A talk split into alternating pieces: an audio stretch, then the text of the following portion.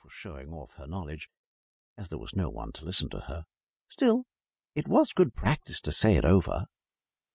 Yes, that's about the right distance. But then I wonder what latitude or longitude I've got to. Alice had no idea what latitude was, or longitude either.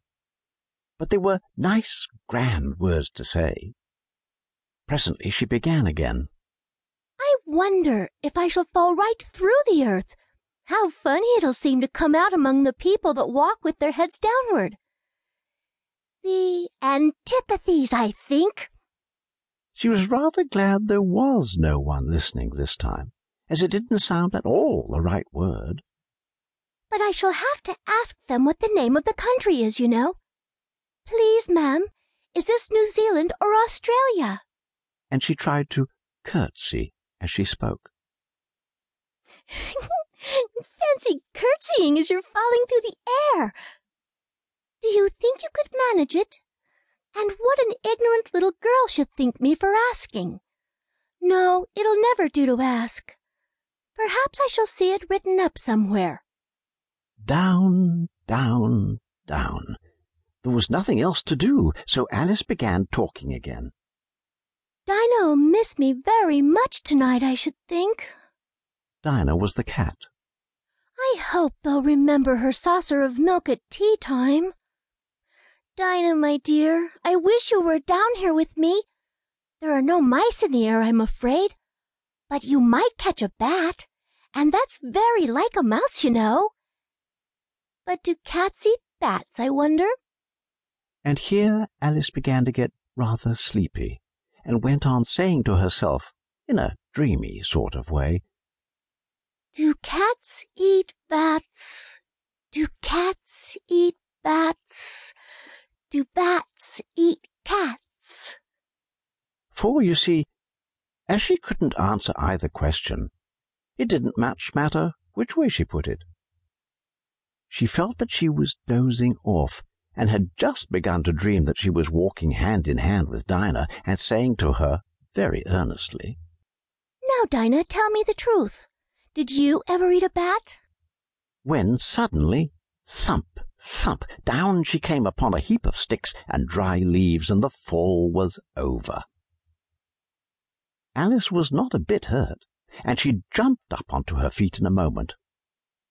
She looked up, but it was all dark overhead. Before her was another long passage, and the white rabbit was still in sight, hurrying down it.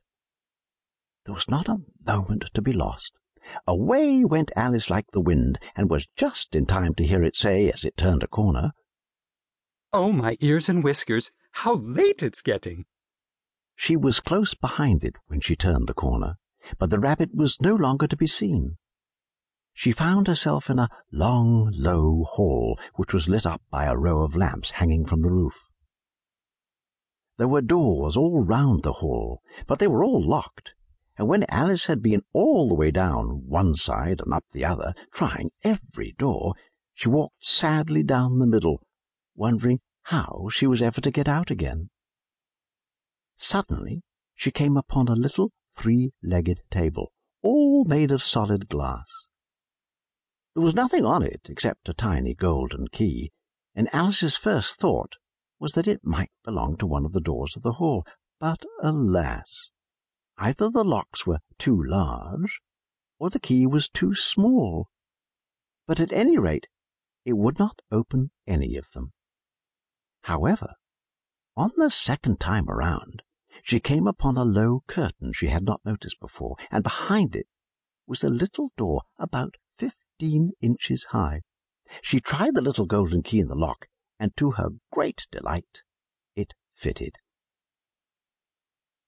Alice opened the door and found that it led into a small passage, not much larger than a rat hole. She knelt down and looked along the passage into the loveliest garden you ever saw.